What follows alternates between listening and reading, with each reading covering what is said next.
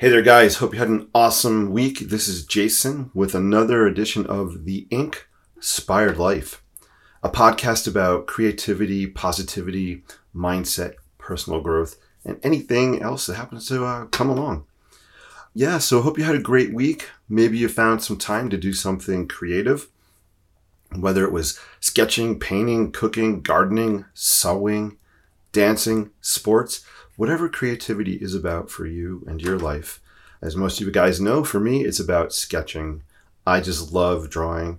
And it's also about creative problem solving, something I use in my architectural practice, something I bring into my classroom when I'm teaching my high school kids as well. So, yeah, so creativity can have so many different layers. This week, I want to answer a question that I seem to get a lot and it's where do I find inspiration for creating? And that's that is definitely a fair question. Sometimes our creative souls, our creative wells are dried up and we're searching and hunting for ideas. And sometimes it can be challenging, right? So here are just a few things that I like to do to help kind of keep my creative inspo going, keep that well filled, and I could take ideas out of it. So I guess my first tip would be to kind of look at the world in a childlike sense of wonder. You know, sometimes we go through the daily grind and we're just so blinded by things that are happening around us. You know, be curious, be wondrous. You know, listen, listen to the sounds around you. Look at the world differently as well. Look for colors textures, maybe shadows, patterns. I'll go out on nature walks, or even if I'm walking in a store somewhere, I'll sometimes set a, an, an intention like today, I want to see or look for patterns that are out there. Or maybe today I want to look at how shadows are being cast. So experience the world in a childlike sense of wonder means you have to be open minded, right?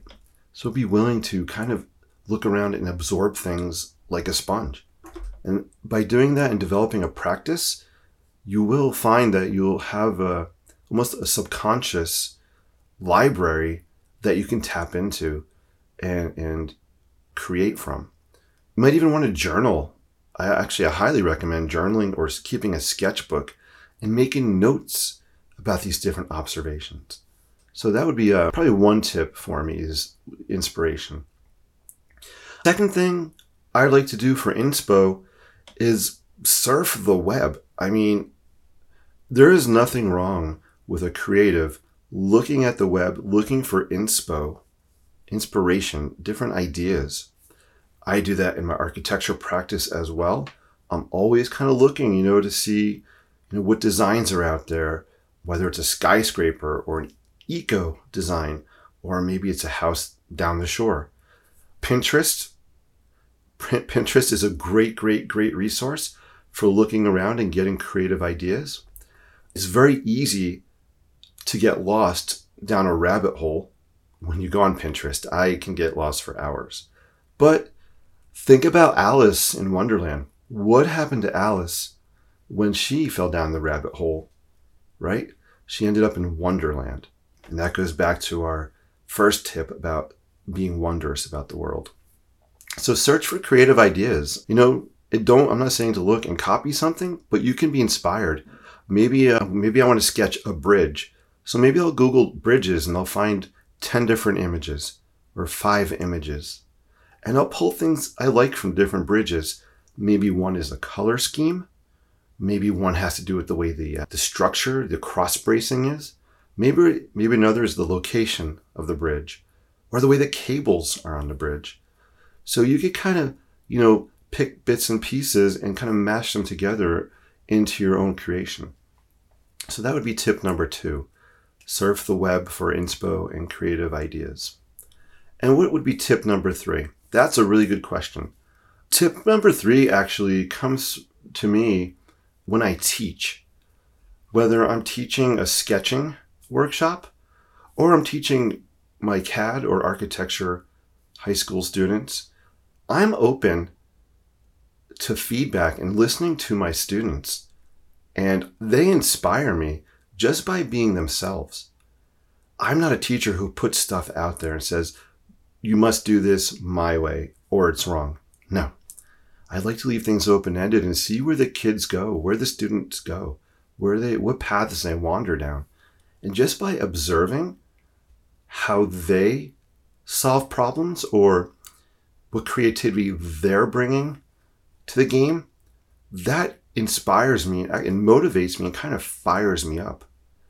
So, you know, inspiration is not only about seeing seeing objects or seeing beautiful things. It's not just about researching or looking up on the web for ideas, but it's also about observing the way people problem solve and process information and the results they're doing as well. So, yeah, my students definitely inspire me. So, if you don't teach anything, that's okay. Just uh, maybe talk to a friend or share an idea with a friend. Maybe start a little sketch challenge with a group of friends and see what they're doing and how are they solving the problem. For example, this month, my website, I started October 2022. So October is a sketching prompt that I give every week. For example, this week the prompt is sketch something Barney. Not the purple dinosaur, but Barney like a farm or a harvest scene. And in your sketch, use fall colors. So I give a couple of bullet points, put it out there, and then I love to see what the inklings out there or students are, or people I don't even know if they're sketching things. I like to see what they're doing with those bullet points, how they're solving that problem, and what, what they're producing. So, guys, that is my tip. Those are three ways that I kind of like to infuse my creative soul. There are more tips I'll be sharing throughout the duration of this podcast. That's it. I'd like to leave you with an action step today. So, here's your action step. Maybe Take out your journal or your sketchbook. Write down three ideas of different ways that you can be inspired or you could replenish your creative soul.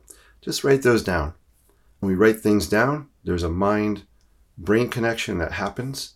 I think it's awesome. I love that. I love how my subconscious mind kind of remembers things as I sketch or write stuff down. Guys, if you like this podcast, I'd love for you to rate it, subscribe to it on Apple Podcasts or Spotify, either place. I'd love for you to share it as well. This is a work in progress. You kind of get to see me stumbling and fumbling along the way with this podcast. Something I'm making, something I'm venturing out in, and just trying a different format. So please also leave me feedback as well. You can do it on my Facebook group, The INKspired Life, or you know send me a message or you can even email me check the show notes out for links and also have a special offer discount offer from Lochby that it will also be in the show notes as well. Lochby is a great great tool developer. You can see i use Lochby journal here all the time.